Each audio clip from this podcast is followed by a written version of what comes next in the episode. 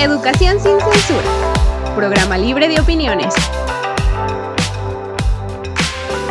Muy buenos días, tardes, noches, no sé en el horario que nos estén escuchando. Bienvenidos una vez más a este su podcast, que a lo mejor no es el favorito, pero sí el que nos escuchan seguido. Educación sin censura. El día de hoy traemos eh, un tema algo interesante porque son a fin de cuentas este, licenciaturas que a lo mejor van a desaparecer en un futuro, este, a lo mejor no desaparecen. Vivimos en México, acuérdense, pero vamos viendo, vamos analizando primero las licenciaturas que muy posiblemente este, son las que van a desaparecer. Y vamos analizando cada uno el por qué es. Vamos a, no vamos a abordar tanto, sino que nos vamos a centrar solamente en el por qué puede que desaparezcan gracias, y en su mayoría es gracias a la tecnología. Bien, bienvenidos. Gracias. Ahora sí, ¿quién? Bueno, a mí me sorprendió demasiado que una de las carreras, o dos de las carreras que probablemente desaparezcan en menos de 10 años es eh, la abogacía y los contadores. O sea, quiere decir que ahora quién va a impartir la justicia y quién nos va a defender ante, el SAT, perdón, que tanto nos está atacando últimamente. Bueno, yo empiezo cuestionándome de que esa información, esas estadísticas que mencionan cuáles son las carreras este, en proceso o vía de desaparición, ¿quién lo dice y por qué lo dice? Porque también podría ser una estrategia de mercadotecnia. Entonces, antes también de la información, hay que checar de dónde viene.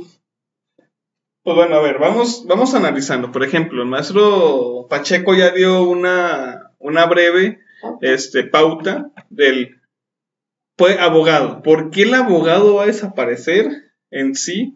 ¿Ustedes qué se imaginan? ¿Por qué creen que se va a desaparecer? Podría ser porque ya estandarizaran todo, si fuera una inteligencia artificial, en teoría, pudiese encontrar como pareciera la película de Terminator, la que mencionas con que, que provoca el mal es el propio humano, entonces lo tengo que eliminar, así de fácil, siguiendo una lógica de esta forma. Pero siempre existiría el aspecto humano, entonces yo pensaría que no. Es como una ilusión creer que desapareciera, porque ni siquiera la justicia como tal existe. Eh, bien se sabe que el sistema judicial en México, por lo menos desconozco si en algunos otros países del mundo sea lo mismo, pero eh, dependemos mucho del factor humano. Dependemos mucho de que la secretaria capture bien una declaración, de que el abogado eh, eh, tome los, las leyes necesarias para defender o acusar a alguien. Y sabemos que, por ejemplo, en Ciudad Judicial, que así se le llama por lo menos aquí en el, estadio en el estado de Jalisco, perdón, eh, tienen computadoras, o sea, es un edificio moderno, nuevo, tienen computadoras que no se usan, porque precisamente el factor humano no sabe usarlas o no quiere usarlas. Entonces, eh, pues estamos obsoletos. Entonces sí, definitivamente tendríamos que actualizarnos. Lejos de, lejos de perdón, si de, va a desaparecer o no, eh, yo creo que la actualización es algo importante para todos los aspectos educativos y laborales y sobre todo para las carreras que del futuro, por así decirlo. También existe otra frase quizá muy aunada que dice que papelito habla. Entonces quizá toda esa parte, no existe la seguridad suficiente a nivel digital como para evitar que existan esas características de modificación, alteración. Entonces ese mismo papel ha hecho que, bueno, se desconfíe. Si así el factor humano se equivoca, pues bueno, a veces decimos que las máquinas también se pueden equivocar. Pero también recordemos que ya en este momento existen elementos de seguridad suficientes como para que eh, un documento electrónico eh, tenga validez. Que obvio, tenemos a los hackers que han hackeado bancos mundiales, sistemas de, gobiernos importantes, pero este, pues bueno, entonces es cuestionable cualquiera de las dos, el papelito y el papelito digital. Bueno, pero estamos olvidando también algo muy importante, la capacitación. Entonces, si un dispositivo o si hay una herramienta de tecnología, pero también el humano no sabe utilizarla, pues ahí vemos que quizás este uno mismo se quede en cierto tiempo por no actualizarse a lo que, pues, al uso de la tecnología de, de nuestros días. Entonces, estaríamos como en cualquiera de los ámbitos. Primero tendría que actualizarse el mismo este abogado, o sea, e incluso este incrementar en su currícula cómo manejar, no nada más desde juicios orales, sino también este tecnología. Ahorita sería cuestión de analizar su plan de estudios. ¿Hay materias que llevan al respecto o simplemente también ellos salen como analfabetas funcionales en informática? También otro aspecto, eh, habría que ver qué aspecto de tal desaparecería o se teme que desaparecería. El aspecto burocrático, o como tal, tomar notas, secretarias, todo eso, digitalizarlo, o eh, la propia abogacía, es decir, eh, un juicio, imagino inteligencia artificial tomando todas las eh, pruebas para llegar a una aducción y pues aparentemente alcanzaríamos la justicia. Pues podría ser, o sea, o sea, ahorita que están analizando y analizando todos esos puntos de, de vista, todos los comentarios que han hecho, a mí me llama mucho la atención una cosa, y es que es cierto, todos los puntos de vista, la inteligencia artificial nos está alcanzando. No nos vayamos tan lejos, tan siquiera ahorita está muy de moda y mucha gente dice, solamente tomas una foto y la vamos a convertir en, en NFT. No me acuerdo las siglas, pero tú puedes este, cobrar porque esa imagen se ponga en otros lados. O sea, es inteligencia artificial al fin de cuentas. Pero, por ejemplo, en el caso de, volviendo, ahora vamos a, a terminar un poquito por los abogados. A ver, vamos a hablar de los médicos, enfermeros, nutriólogos, toda la parte de la salud. Hay una parte amenazada que son los cirujanos. Ya ahorita se hacen este, cirugías con robots, ya se, ya se hacen cirugías a distancia inclusive, y por ende también es una de las licenciaturas amenazadas. ¿Ustedes se dejarían atender por un robot? Sí. ¿Por qué? Porque también uno, mm, bueno, antes uno decía, no es que este, el ser humano es un ser imperfecto tiende a ser perfecto, pero es imperfecto. Entonces, este, ya una máquina también necesita cargarse, pero tiene menos, sí, de verdad, menos errores que de pronto nosotros los humanos. Incluso yo a veces para burlarme de alguien digo, ay, es tan humano, pero porque se equivoca cada segundo. Eh, bien sabemos que las máquinas se tienen que programar por un humano, eso, esa parte no va a cambiar pero definitivamente eh, ya existen algoritmos específicos que nos dan una certeza mayor que al momento de programarse por un humano a lo mejor me marca un error. Es como decir, estoy trabajando en un archivo de Excel y hago una función por error y el mismo sistema me está preguntando, ¿estás seguro de que quieres hacerlo? Ok, entonces ese tipo de algoritmos nos, perdón, algoritmos nos permite ya tener un poco de certeza de que la efectividad de la cirugía va a ser mayor. Que de igual forma, este, ya me imagino ahí los robots operando y sacando y haciendo más sanos a los humanos. ¿Realmente les convendrá tener humanos sanos? ¿Alguien perderá mercado? Digo, suena fantasioso, suena excelente, pero bueno.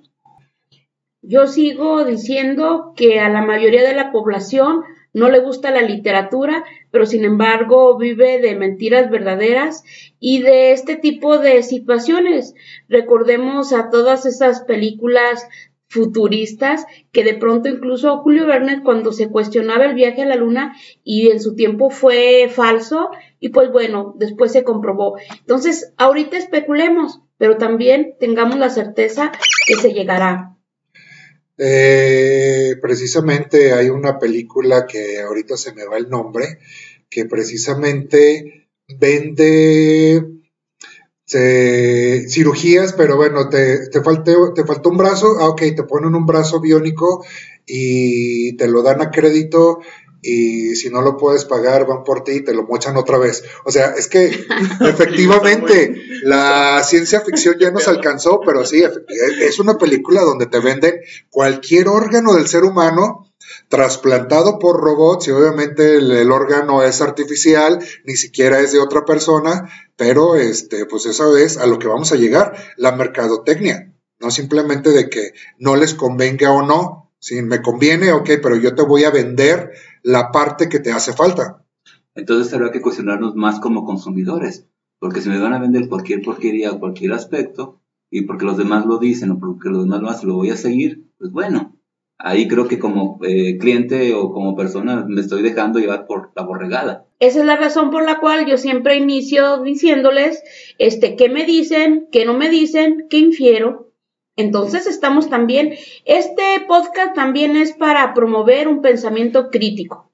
Exactamente, eso es lo que, o sea, quiero dejar, quiero hacer énfasis en eso que dice la maestra, es para que cada quien genere su pensamiento crítico.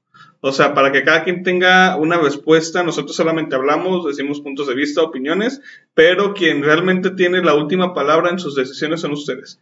Por ejemplo, el maestro Pacheco está diciendo una película, yo me hice otra película, que es El precio del mañana.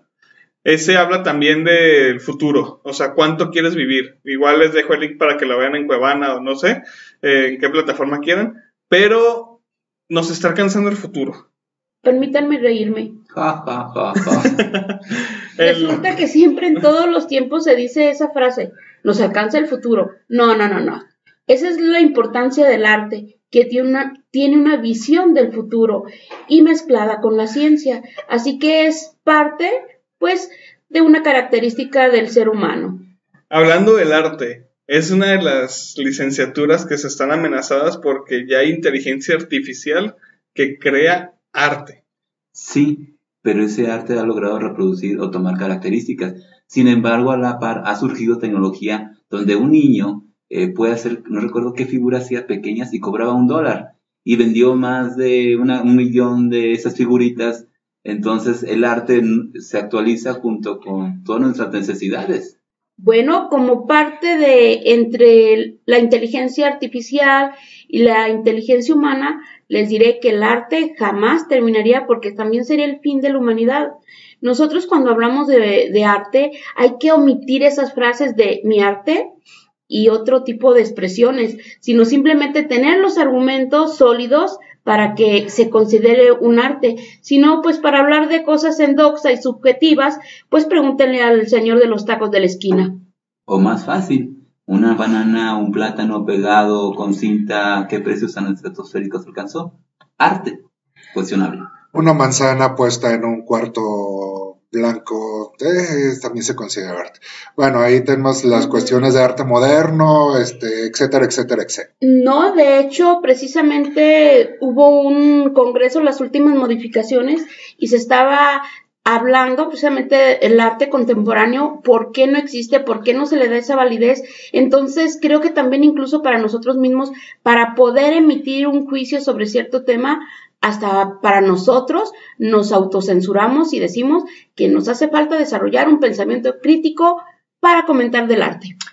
Exactamente, entonces, eh, ya como conclusión, dejaré algunos links para que vean, chequen, analicen cuáles son las pues las que van a desaparecer, aunado de que la semana pasada hablamos de, las de la preparatoria, pues chequen también qué licenciaturas van a, van a desaparecer y cuál va a ser el futuro de, las mismas. Bien, eh, comentarios finales. Bueno, este, pero sí es importante, fuera de cualquier cosa, es, o sea, checar nuestro tiempo, o sea, qué licenciaturas, qué carreras satisfacen o resuelven una necesidad del siglo XXI. Nada más. De igual forma, el, bueno, si una carrera ya empresas no se están basando solamente en eso, en que tenga una licenciatura y asegure un trabajo. Bueno, simplemente piden la capacidad. Volviendo a lo del doctor, pues a veces pienso que sería más agradable tener un robot o una pantalla que fuera más agradable que ir a un lugar de seguridad pública o de, perdón, de seguridad social pública y que te entiendan con esas caras, eh, gestos y bueno. Hablando de caras y gestos, yo creo que lo que debería desaparecer, pero ya, es precisamente la burocracia. A lo mejor las, las los eh, profesionistas como tal, sí, en algún momento van a tener que desaparecer, pero lo que, insisto, lo que debería desaparecer ya es la burocracia porque son las caras que te encuentras cuando llegas a cualquier lugar. Claro que sí, y para ofrecer cualquier servicio parece como si te estuvieran haciendo un favor cuando el otro es el que ofrece el servicio. Tan simple como una curva, una curva, el acta de nacimiento, toda esa información viene en un solo instrumento y bueno, traiga esto, traiga aquello, aunque sea repetitivo. Bueno, entonces ustedes tienen la última palabra, ustedes tienen su, su último punto de vista, así que eso es todo por el día de hoy. Dejo links, dejo este cajita de comentarios. Síganos en nuestra red social Facebook. Eh, búsquenos así como Educación sin Censura. Y nada más. Hasta la próxima.